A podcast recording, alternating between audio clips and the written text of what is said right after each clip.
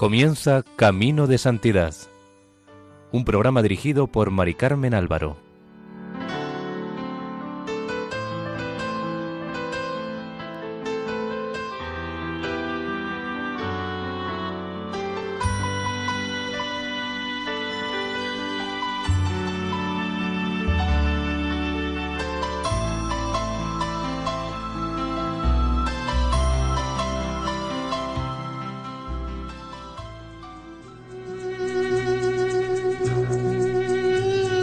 Nuestra más cordial bienvenida a Caminos de Santidad. El equipo del voluntariado de Radio María en Castellón les ofrece la vida de Santa Rafka o Rebeca del Líbano.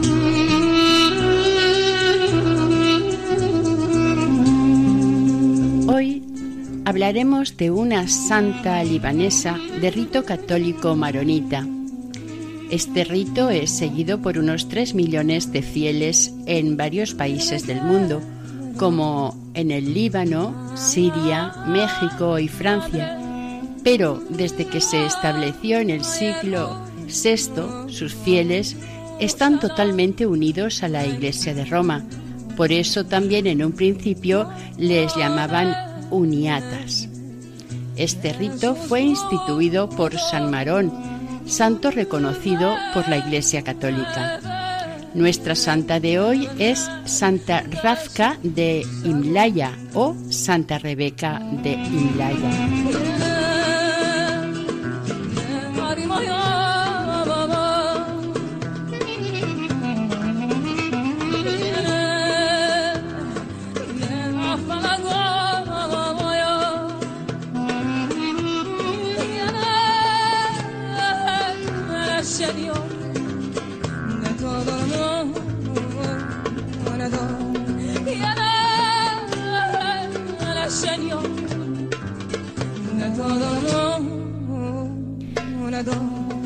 Hoy nuestro programa sobre la vida de Santa Rafka con una pequeña introducción del Cantar de los Cantares.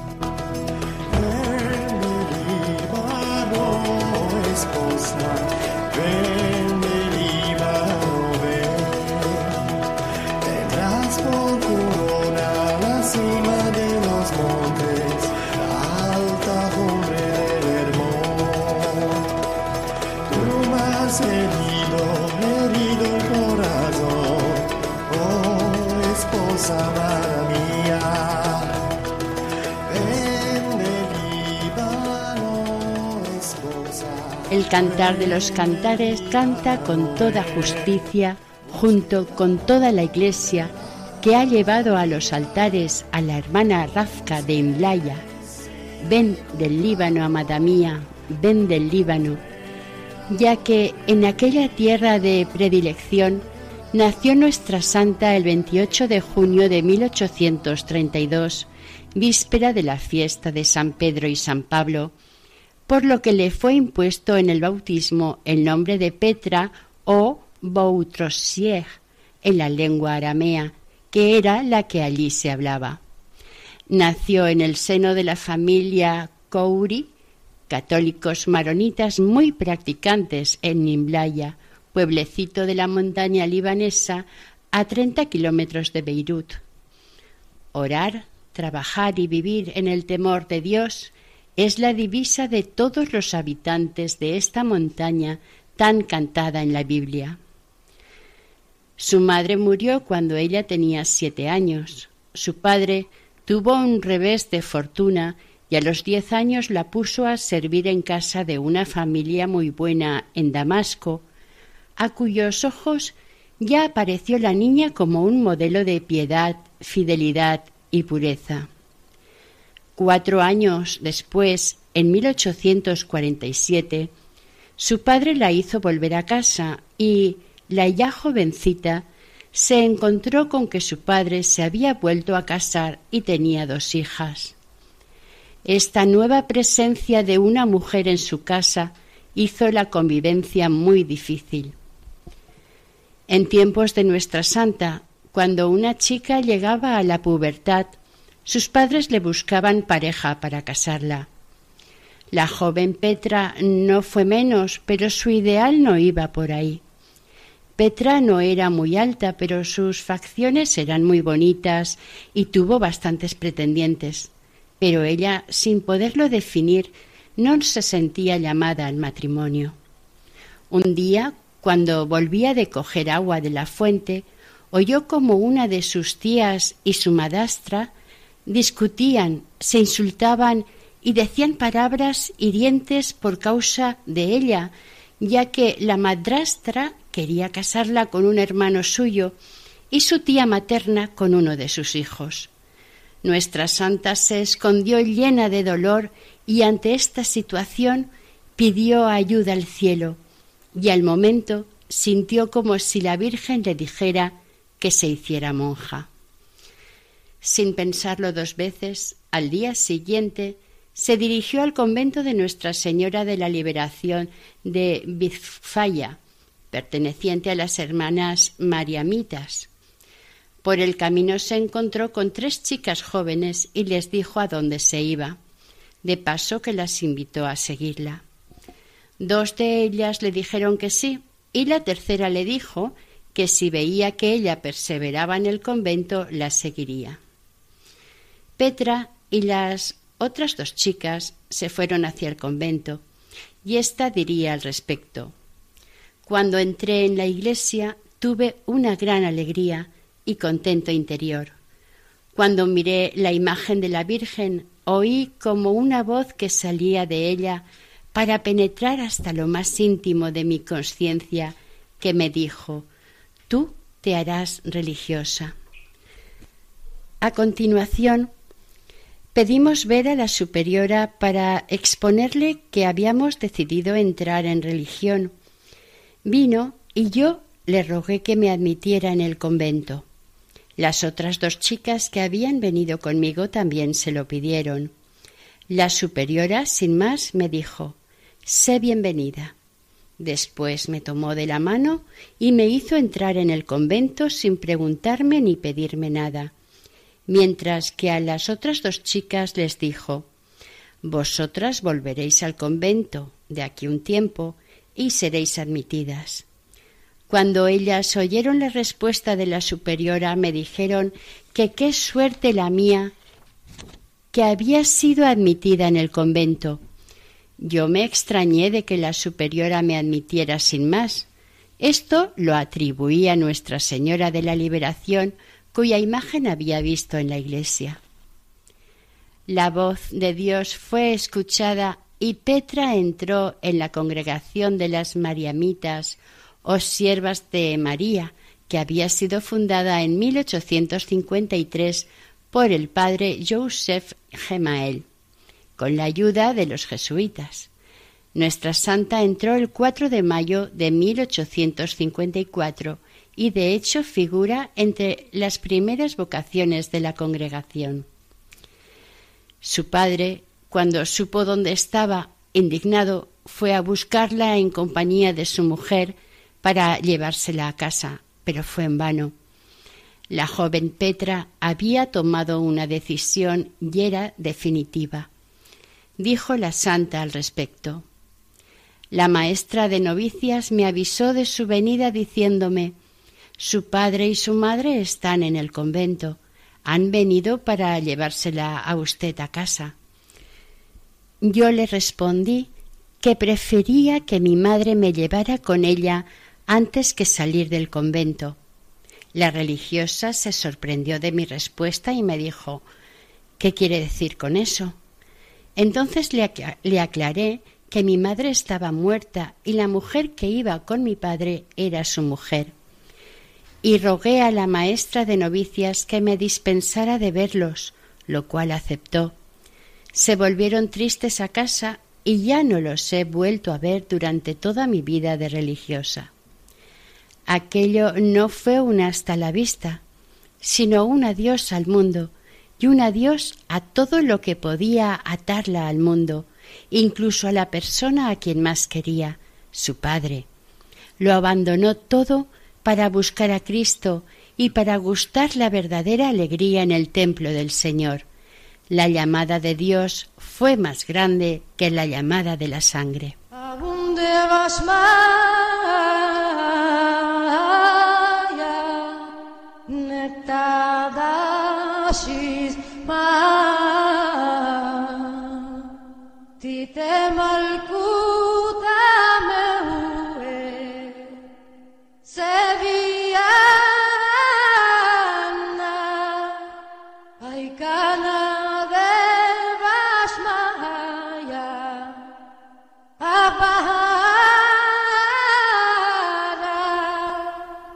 Después de un año de postulantado, la joven Petra tomó el hábito de novicia el domingo 9 de febrero de 1855, día de la fiesta de San Marón, y cambió su nombre por el de Sor Anisa, Inés.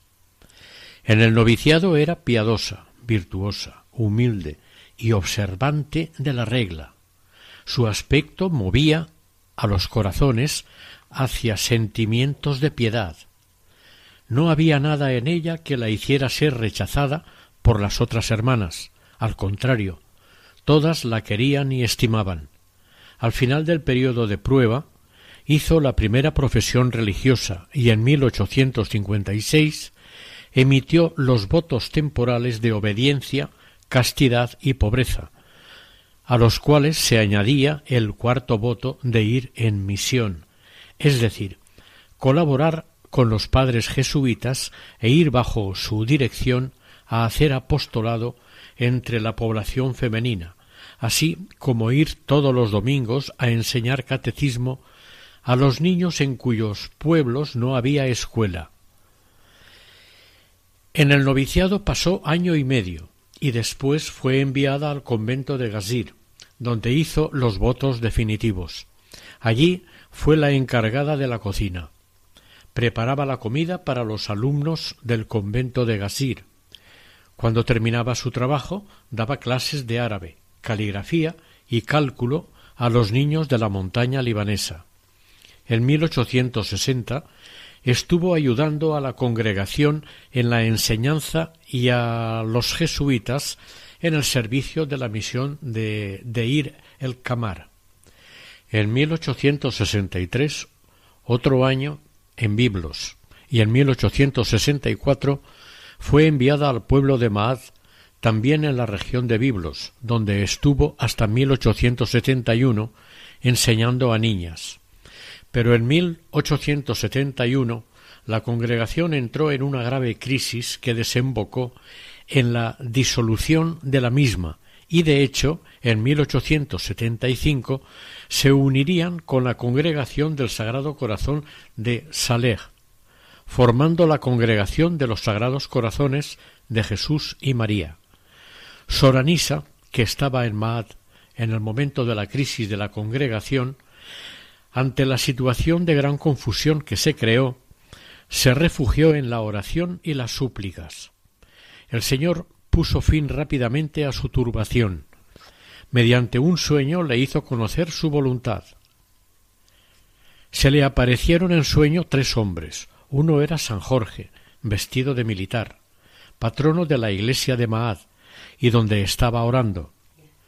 El segundo, un monje de barba blanca y un bastón en la mano, San Antonio Abad, quien le repitió por dos veces tocándola con el bastón hazte monja de la orden libanesa maronita. Y el tercero era un anciano. Anisa, al día siguiente, se fue al monasterio de San Simeón de la orden libanesa maronita, que había en Aitú, al norte del Líbano, y más tarde contaría al respecto. En cuanto entré en la iglesia del monasterio, vi la imagen de San Simeón y reconocí en ella al viejecito que también se me había aparecido en sueños. Hice mi noviciado en este monasterio. Entró como novicia en la congregación maronita el 12 de julio de 1871 a los treinta y nueve años de edad y el 25 de agosto de 1872 emitió los primeros votos y tomó el velo volvió a cambiar de nombre eligiendo el de Rafka. como su madre, para reafirmar aún más que, al igual que a su madre, había muerto definitivamente para el mundo. Se consagraba totalmente a su bien amado mediante votos solemnes de obediencia, castidad y pobreza, además del de humildad. En aquel momento sintió que se convertía en esposa de Jesucristo por toda la eternidad. Durante catorce años llevó la vida escondida y ejemplar de una monja enclaustrada, siempre dejando crecer en ella un amor ardiente, apasionado por Cristo. Deseaba sufrir por él para estar aún más unida a él. Tuvo la gracia de obtener una llaga en su cuerpo a imitación de las de Cristo. El día de la fiesta de Nuestra Señora del Rosario del año 1885, que coincidió con el primer domingo de octubre, nuestra santa estaba rezando delante del Santísimo Sacramento cuando le vino a la cabeza la idea de que hacía mucho tiempo que no estaba enferma y se dirigió al Señor con la siguiente oración ¿Por qué, Dios mío, os alejáis de mí y por qué me abandonáis? No me visitáis con enfermedades. ¿Os habréis olvidado de vuestra esclava? aquella misma noche de la fiesta de la Virgen del Rosario, cuando se disponía a dormir, sintió un violento dolor en la cabeza que le llegó hasta los ojos. Así comenzó la pasión de Sor Rafka, quien iría perdiendo la vista en medio, en medio de grandes dolores y quedaría baldada durante veintinueve años de su vida. Había pedido a Dios que le permitiera participar de la pasión de su amado Hijo Jesús y había sido escuchada. Los dolores comenzaron en su cabeza y después fueron invadiendo los ojos y todas las partes de su cuerpo. En 1889 fue sometida a tratamientos médicos en diferentes lugares. En Elmina, en Trípoli, un médico le hizo una punción en el cuello para aliviar la inflamación que tenía en el ojo derecho, y se le fue la mano, con lo cual sangró muchísimo. Rafka sólo decía en comunión con los sufrimientos de Cristo. Allí tuvo que permanecer dos meses. A continuación la llevaron a Serel, donde permaneció una semana sin que le sirviera de nada el tratamiento.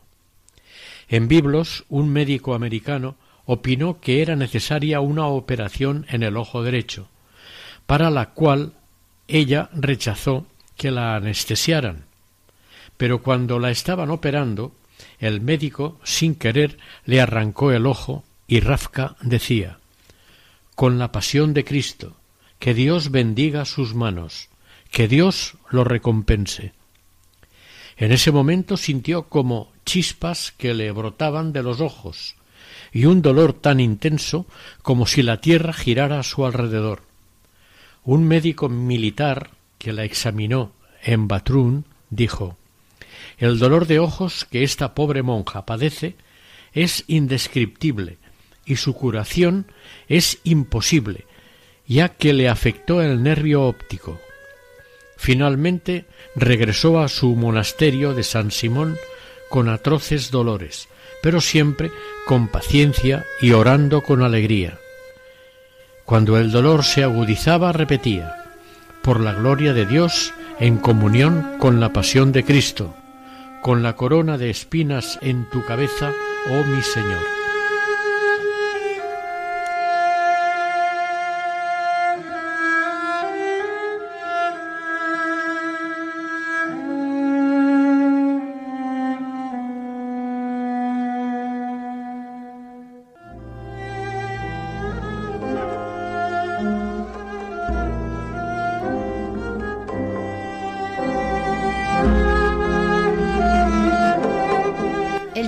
Noviembre de 1897, la orden libanesa maronita la cambió de destino y la envió al monasterio de San José en Rapta, junto con otras cinco religiosas del monasterio de San Simón.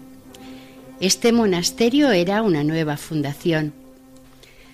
A pesar de su estado de salud, se la quisieron llevar con ellas porque le tenían mucho afecto, al igual que unas hijas a su madre, y contaban con que el monasterio prosperaría gracias a sus rezos y a los buenos ejemplos que daba a las monjas.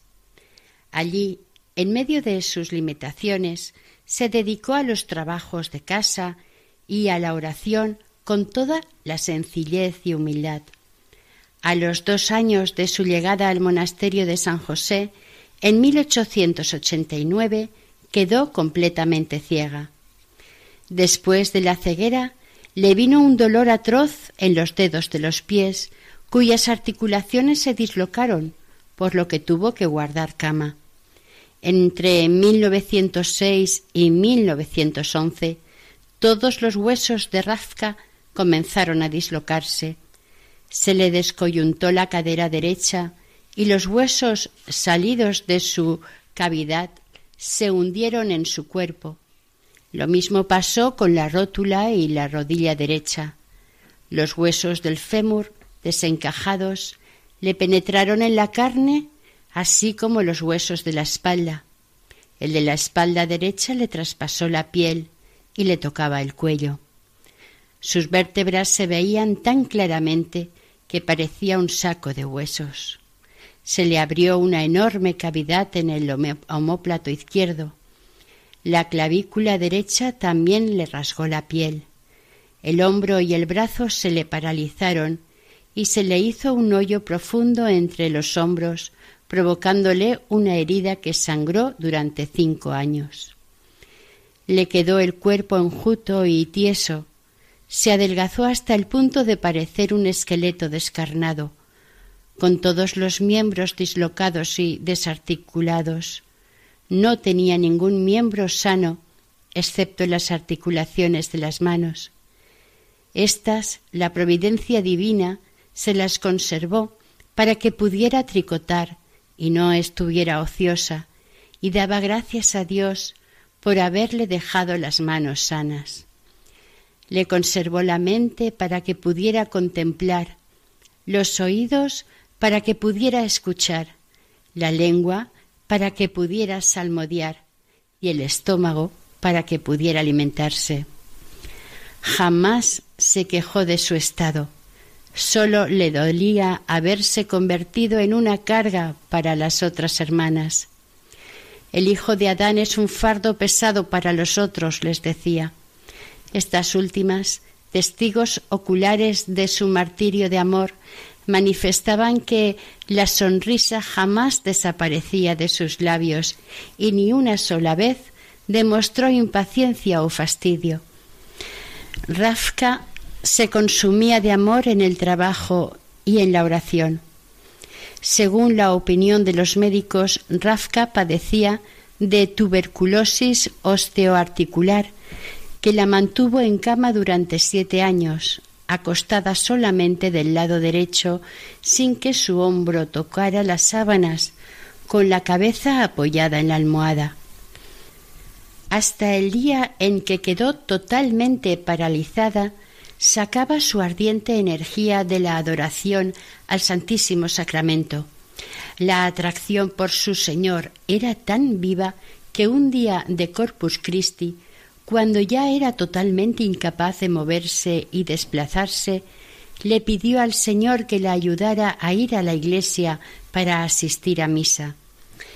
Las monjitas lo habían intentado colocándolas sobre una sábana y levantándola entre cuatro, pero le dolía tanto la pierna izquierda que optaron por dejarla acostada. Sin embargo, sus ansias por estar ante el Señor en la Eucaristía eran tantas que él escuchó su plegaria y como contó ella misma, de repente me sentí resbalar de la cama, mis piernas colgaron, caí a tierra y me arrastré hasta el oratorio. Solo el amor puede hacer tales maravillas. Durante su propia pasión, Rafka meditaba la de su buen amado el Salvador, uniendo sus sufrimientos a los de Jesús. Su devoción al Sagrado Corazón era muy grande y en su oración los nombres de Jesús, María y José brotaban ininterrumpidamente de día y de noche.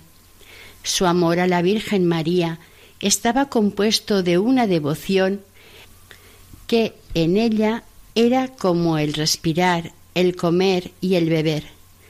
No dejaba jamás el rosario, oraba por las almas abandonadas, los pecadores y su comunidad. La superiora le dijo un día a Sorrafka, cuando ya estaba ciega y tullida, además de sufrir terriblemente, ¿Qué desea usted en esta tierra? ¿Quiere ver? Y la sierva de Dios le respondió Sí, desearía tener vista por lo menos durante una hora para veros. Una hora solamente y volverá a estar ciega, respondió la superiora sonriendo. Sí, respondió Sorrafka. Mientras estaban hablando, la superiora y las otras monjas presentes la vieron de pronto sonriente y radiante y les dijo Soy capaz de ver. Alabado sea Dios. A continuación empezó a decirles lo que había encima del armario y a señalarles con el dedo los dibujos rojos que había sobre el cobertor de su cama, además de otras cosas. Después se durmió profunda y tranquilamente durante unas dos horas más o menos. Todas las presentes quedaron maravilladas de este extraordinario acontecimiento.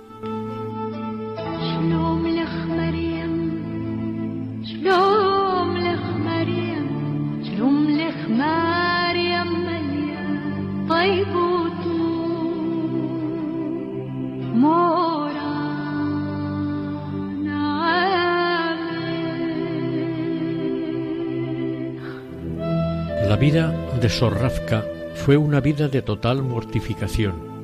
A las novicias le repetía siempre, la novicia debe habituarse a la mortificación, debe estar dotada de paciencia y humildad, que olvide sus orígenes, su patria y todo lo que hay en el mundo, debe estar unida solo a Dios. Contó al respecto su superiora Sor Úrsula Dumit. Sus mortificaciones eran numerosas e ininterrumpidas. Desde el momento en que la conocí, ayunaba todos los sábados en honor de la Santísima Virgen y se abstenía de todo alimento que llevara carne. Todos los viernes del año no probaba ningún dulce, jamás la he oído ni ninguna monja tampoco quejarse de la vida comunitaria o murmurar o decir esta comida está salada o dulce, deliciosa o no. Por lo que nosotras sabemos, jamás pasó por su imaginación pedir cualquier alimento distinto o especial que no fuera preparado por la comunidad, ni siquiera durante su enfermedad y sufrimientos. No obstante, si yo le decía tome esta comida, me obedecía inmediatamente, estaba contenta, satisfecha por completo de la vida comunitaria. Una vez le dije a una monja que matara un pollo para prepararle un caldo. La monja lo hizo, pero en el momento en que Sorrafka sintió el olor, supo lo que era y rechazó tomarlo, incluso una pequeña cantidad, y le dijo a la monja ¿Por qué me trae este alimento especial? Mi salud es buena, ya estaba en este momento ciega y baldada. Cójala y ofrézcasela a la superiora que está enferma. Para mí tráigame comida de la que tomen todas. Habiendo oído su conversación con la monja, me acerqué a ella y le dije que comiera sin poner pegas. Obedeció sin rechistar más. Tomó un poco de caldo y un poco de pollo. Hasta ese punto llegaba su mortificación y su obediencia. Sigue la superiora. Una vez avisé en el refectorio que la novicia a la que le tocara cocinar y se le quemara la comida debería comérsela ella sola, aunque claro está en varias veces, hasta que no quedara nada. Un día sucedió que a una novicia se le quemó la comida que estaba preparando. Le ordené que por penitencia se la comiera ella sola, aunque en varias veces. Cuando Sor Rafka lo oyó, ya que estaba sentada a mi lado, me rogó le diera permiso para comer con la novicia la comida quemada. Yo no contesté. Ella se levantó de su sitio y fue a sentarse enfrente de la novicia y se puso a comer con ella, hablando afablemente y diciéndole No se lamente, hermana, por tener que comer esta comida. Yo la encuentro deliciosa. Terminada la comida, una de las monjas le preguntó ¿Estaba deliciosa la comida, Sorrafka?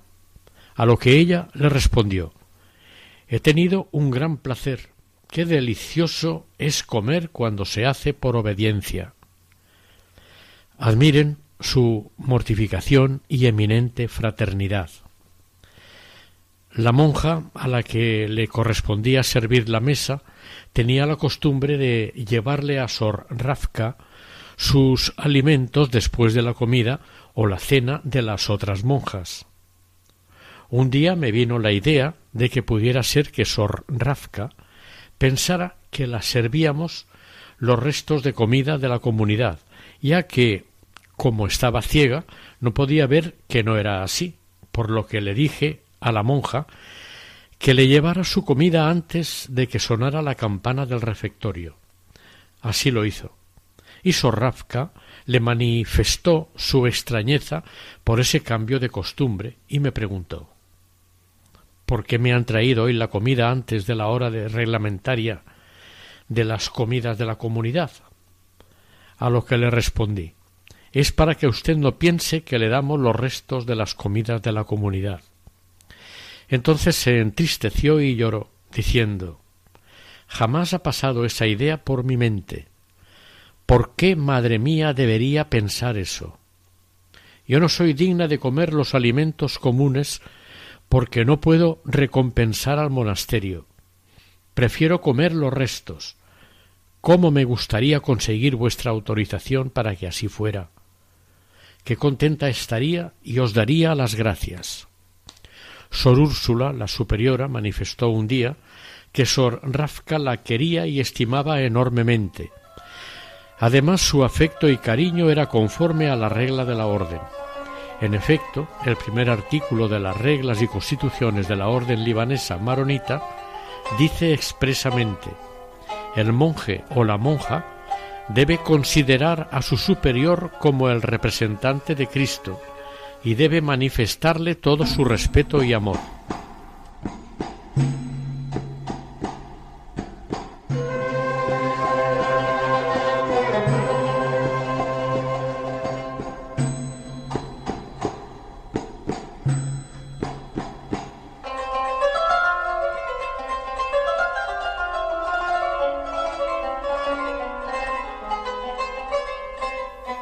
En su juventud, Sorrazka tuvo fama de ser una de las chicas más guapas del pueblo. Tenía la tez blanca, la cara redonda. Era de talla mediana, ni pequeña ni demasiado alta. Tenía una voz muy bonita. Era sencilla en sus hechos y en sus palabras, pero muy inteligente y culta. Ya mayor y a pesar de su cara arrugada se veía que era guapa pero como dice la Biblia, la belleza de la hija del rey emana de su interior. Nuestra santa solía decir a las monjas Hermanas mías, no olviden la sexta herida de Cristo, la herida de su hombro. Esa herida fue muy dolorosa porque cargaba la cruz de nuestros pecados. También les decía Hermanas mías, hagan la comunión espiritual todas las veces que puedan, aunque sean mil al día. Hay algunas frases que decía que, resumen su vida. Yo quisiera hacer un noble empleo de mi vida, dar a Cristo todo mi amor. Él solo es más grande que mi corazón. A Jesús le decía, Dios mío, quiero que mi voluntad sea en todo semejante a la vuestra. Jesús, qué bueno eres. Te amo y te doy las gracias. Oh mi Jesús, derrama en mí un poco de tu inmenso amor. Tengo tanta necesidad de amor para decirte siempre fiat, para consentir en todos los sacrificios, para aceptar alegremente todas las inmolaciones. Mi dulce Salvador ha sufrido más que yo. La cruz es mi sola consolación. Sí, soy feliz, porque se lo doy todo al buen Dios. Ardo siempre en las profundidades de mi ser para hacer su santa voluntad. Con los sufrimientos de Jesús sufrí mucho, pero Jesús sufrió más que yo. Él fue pobre y humillado, desconocido y despreciado, odiado, calumniado y perseguido, traicionado y vendido, a vil precio, censurado, acusado y condenado injustamente, abofeteado y burlado, arrastrado con la soga al cuello, flagelado hasta derramar la sangre, despojado con infamia, coronado de espinas, cargado con la cruz, cubierto de escupitajos, golpeado, ultrajado y ridiculizado, atado a un madero infame, fue envilecido, aniquilado ante los hombres. Sobre los sufrimientos que ella padecía dijo Mi cabeza no está coronada de espinas, no hay clavos en mis pies ni en mis manos, y además tengo culpas que expiar, pero Él ha sufrido por amor a nosotros una infinidad de oprobios y muchos sufrimientos. Hermanas mías, nacimos sobre el Calvario, meditemos la pasión del Salvador con las lágrimas del arrepentimiento. Vayamos al pie de la cruz gimiendo nuestros desórdenes, contemplando la obra del pecado. Oremos a las cinco llagas de Cristo con sentimientos de la más viva caridad. Fortaleced vuestra fe. Si tenéis fe no tendréis miedo a nada. Lo que viene de Dios debemos aceptarlo con una completa resignación. El alfarero es el dueño de su arcilla, hace lo que le place. Que se haga su santa voluntad. Cristo en el Calvario murió una vez por todos. En el sacramento de la Eucaristía Él renueva para cada uno su muerte y le aporta los frutos. Poseámoslo, encerrémoslo en nuestro corazón. Él es nuestro querido cautivo. Recurrid al amigo divino del tabernáculo en cualquier ocasión, pena, dificultad. Habitúense a la compañía de Jesús con visitas frecuentes y cotidianas al adorable compañero del tabernáculo. La hostia es mi vida, me sostiene poderosamente para terminar el día de mis sufrimientos. Y a la Virgen a la cual tenía una gran devoción, ayúdame a cicatrizar las heridas de tu Hijo. Sobre la obediencia dijo, no, no quiero nada. La religiosa debe ser dócil y maleable entre las manos de los superiores, como el bastón en la mano del ciego. Decía humildemente No merezco ser religiosa, doy las gracias a las religiosas que me aceptan, me cuidan, me soportan y me dan de comer. Que Dios guarde a la orden. Rafka explicaba la regla y virtudes monásticas a sus hermanas y enseñaba a las novicias las oraciones del breviario en arameo. Consolaba a la hermana triste y pedía perdón en lugar de la hermana culpable o castigada. Su figura reflejaba dulzura y humildad. Rafka vivió ochenta y dos años, de los cuales veintinueve de sufrimientos intensos y un profundo amor a Cristo. El 20 de marzo de 1914 empezó su última agonía. El 22, Sor Rafka le dijo a la superiora Me gustaría despedirme de mis hermanas y oír sus voces antes de morir. La mañana del día siguiente, 23 de marzo, pidió la Sagrada Comunión diciendo Déjenme llevar conmigo mi provisión sus últimas palabras fueron Jesús, María, José, os entrego mi corazón y mi alma, en vuestras manos pongo mi espíritu. Y se durmió en olor de santidad después de haberse despedido de las hermanas y haber recibido el Santísimo Sacramento. El 24 de marzo, hacia mediodía, después de un funeral muy sencillo, fue enterrada en el cementerio de las monjas del monasterio de San José en Rapta.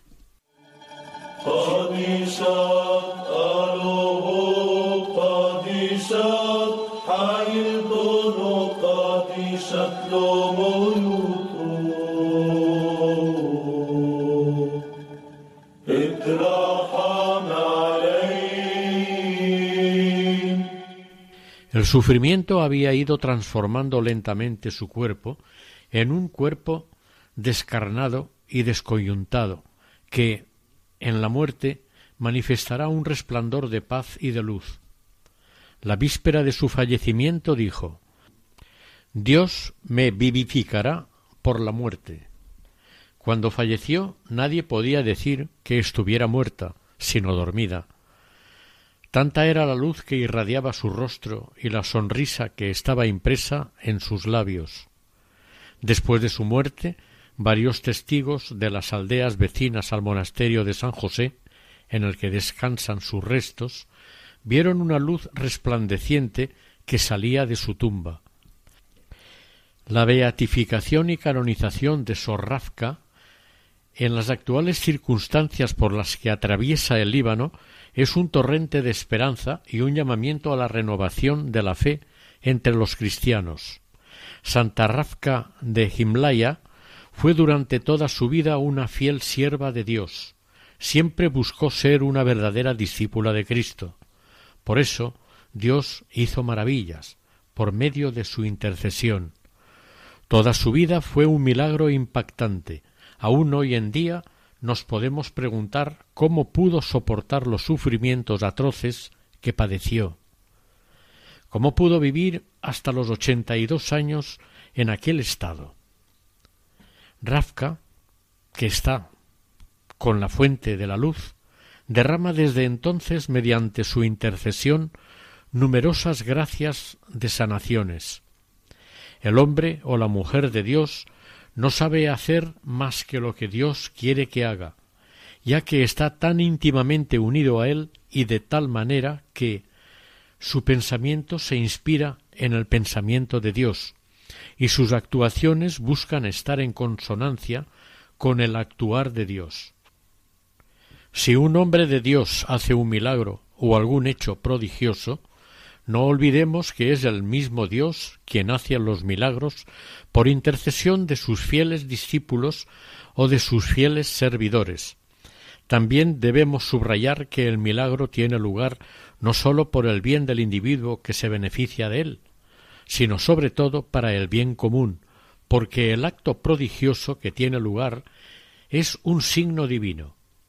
Este signo nos revela una vez más que Dios existe, por otro lado, nos dice expresamente que el servidor de Dios que intercede ha sido fiel a su vocación, cualquiera que haya sido esa vocación, y es para el común de los mortales un modelo a seguir. Después de su muerte, sobre su tumba, tuvo lugar el mismo acontecimiento que sobre la tumba de San Charbel, al día siguiente de su entierro. El 25 de diciembre de 1898 se pudo ver una luz resplandeciente procedente de la tumba de nuestra santa. Este fenómeno se pudo observar durante tres noches. Varias personas de los pueblos vecinos al monasterio de San José de Rapta vieron esta luz extraordinaria. Un testigo dijo que incluso había podido ver claramente las hojas del roble que estaban frente a la tumba. Dios, por su intercesión, hizo y hace múltiples milagros y la tierra de su tumba se convirtió en un manantial de gracias, bendiciones y curaciones para todos los creyentes. Ahora contaremos algunas de estas. Los milagros que el Señor llevó a cabo por intercesión de la Santa eran en general curaciones de enfermos. Estos cogían tierra de la tumba de de Sor Rafka, la diluían en agua y la bebían, o bien hacían barro con ella y untaban la parte enferma del cuerpo. Parece ser que el primer milagro de este tipo tuvo lugar en el mismo monasterio de San José donde ella había vivido, y la beneficiada fue la Madre Superiora. En efecto, Sor Úrsula Dumit padecía desde hacía siete años una pústula que le había salido en el interior del cuello, debajo de la barbilla, y que se le hizo del tamaño de una avellana gruesa.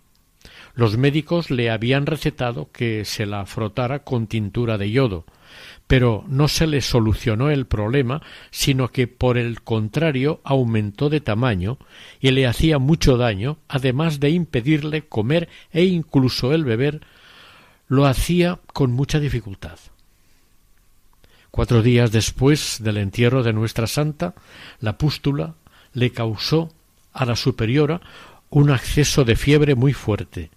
Por la noche, mientras Sor Úrsula dormía, se despertó al oír que llamaban a la puerta de su celda y una voz le decía Coja tierra de la tumba de Sor Rafka y aplíquesela en el cuello.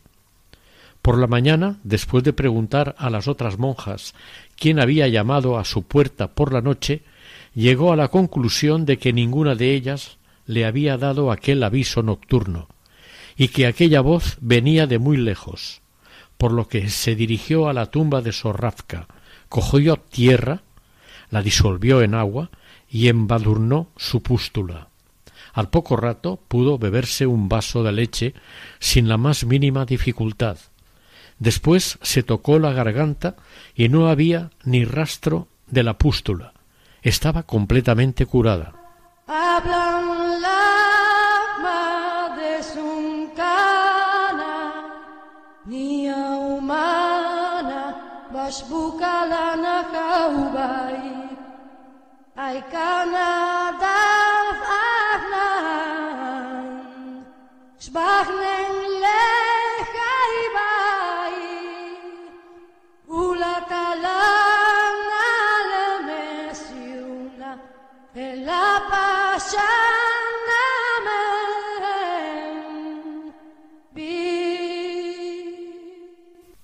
Unos días después de la muerte de Rafka, llegó al monasterio un hombre llamado Shahin al-Farran, procedente de un pueblo de al lado. Era un buen cristiano que poseía lo justo para sobrevivir. Aquel día llegó al convento inquieto y temblando. Dijo a la superiora que su hija Magdalena tenía fiebre tifoidea desde hacía ocho días y a pesar de haber hecho todo lo posible, ardía de fiebre y estaba sin conocimiento y a punto de morir, por lo que pedía dinero para poder llamar a un médico que la viera. La superiora, muy impresionada por la angustia de aquel padre, para tranquilizarlo y ahorrarle el desplazamiento y los gastos, le aconsejó que cogiera tierra de la tumba de Sorrafka, ya que además él mismo la había conocido muy bien e incluso en vida la consideraba una santa. Yahin cogió la tierra, la disolvió en agua y se la dio a su hija. Esta, en cuanto la tomó, empezó a transpirar hasta el punto que su cuerpo quedó bañado en sudor. La fiebre la dejó por completo. Estaba curada y al día siguiente mismo retomó su trabajo de muchacha de servicio en una familia. Son muchas las curaciones sabidas por medio de la tierra de la tumba de Santa Rafka. Como es lógico, los médicos trataron de examinar en laboratorio la tierra que los fieles cogían de la tumba de la santa y que resultaba tan eficaz. No sabemos si lo hicieron con mala intención, pero como es normal, se encontraron con que aquella tierra era idéntica a todas las demás tierras de la montaña libanesa, y su única diferencia es que ésta que utilizaban los enfermos estaba en la tumba de Rafka de Himlaya. Según el libro de registro del monasterio, Sor Rafka escuchó los deseos de un gran número de quienes recurrieron a ella. Sin embargo, podemos decir que el mayor milagro que nuestra santa realizó es el retorno de los fieles al Señor, ya que gracias a ella muchos buscan vivir auténticamente su cristianismo. Al leer su vida, visitar su tumba, meditar los sufrimientos que padeció, un buen número de monjes y monjas, así como demás cristianos, se han acercado más a Dios y están más unidos a Él. Ahí está, sin duda, el verdadero milagro realizado por Santa Rafka. Fue beatificada por el Papa Juan Pablo II el 17 de noviembre de 1985 y canonizada por el mismo Papa el 10 de junio del año 2001. Durante su canonización, Juan Pablo II dijo de nuestra santa, al canonizar a la beata Rebeca Chobok Arrayes, la Iglesia ilumina de un modo particular al misterio del amor dado y acogido para la gloria de Dios y la salvación del mundo. Esta monja de la orden libanesa maronita deseaba amar y entregar su vida por sus hermanos. En medio de los sufrimientos que no dejaron de atormentarla durante los últimos veintinueve años de su vida, Santa Rebeca manifestó siempre un amor generoso y apasionado por la salvación de sus hermanos, sacando de su unión con Cristo muerto en la cruz la fuerza para aceptar voluntariamente y amar el sufrimiento auténtico camino de santidad. Que Santa Rebeca vele sobre los que sufren y, en particular, sobre los pueblos de Oriente Próximo que afrontan la espiral destructora y estéril de la violencia. Por su intercesión, pidamos al Señor que impulse a los corazones a buscar con paciencia nuevos caminos para la paz, apresurando la llegada del día de la reconciliación y la concordia. Su vida es un ejemplo de fe inquebrantable y devoción a Dios en medio del sufrimiento. Su fiesta se celebra el 23 de marzo, aniversario de su fallecimiento.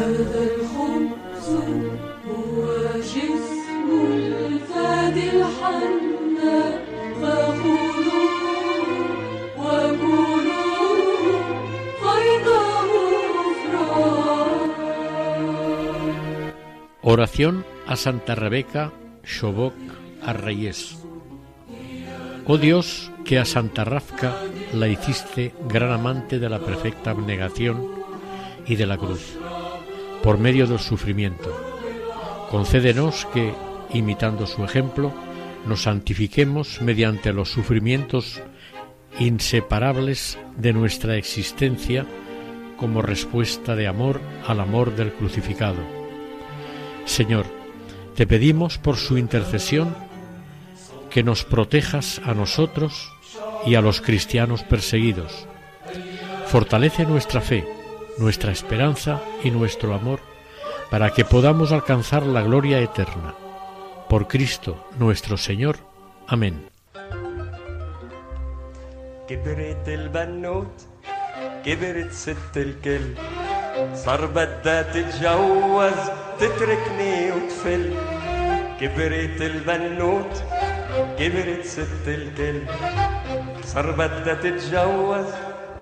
Les acabamos de ofrecer el capítulo dedicado a Santa Rebeca o Rafka del Líbano.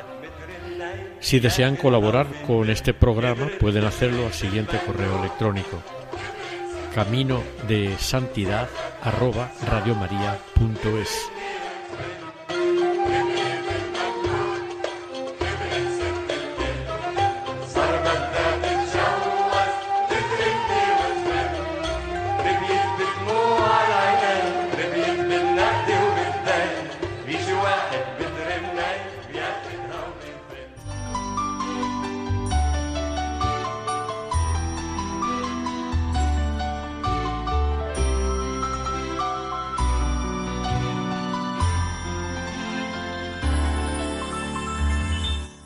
Camino de Santidad. Un programa dirigido por Mari Carmen Álvaro.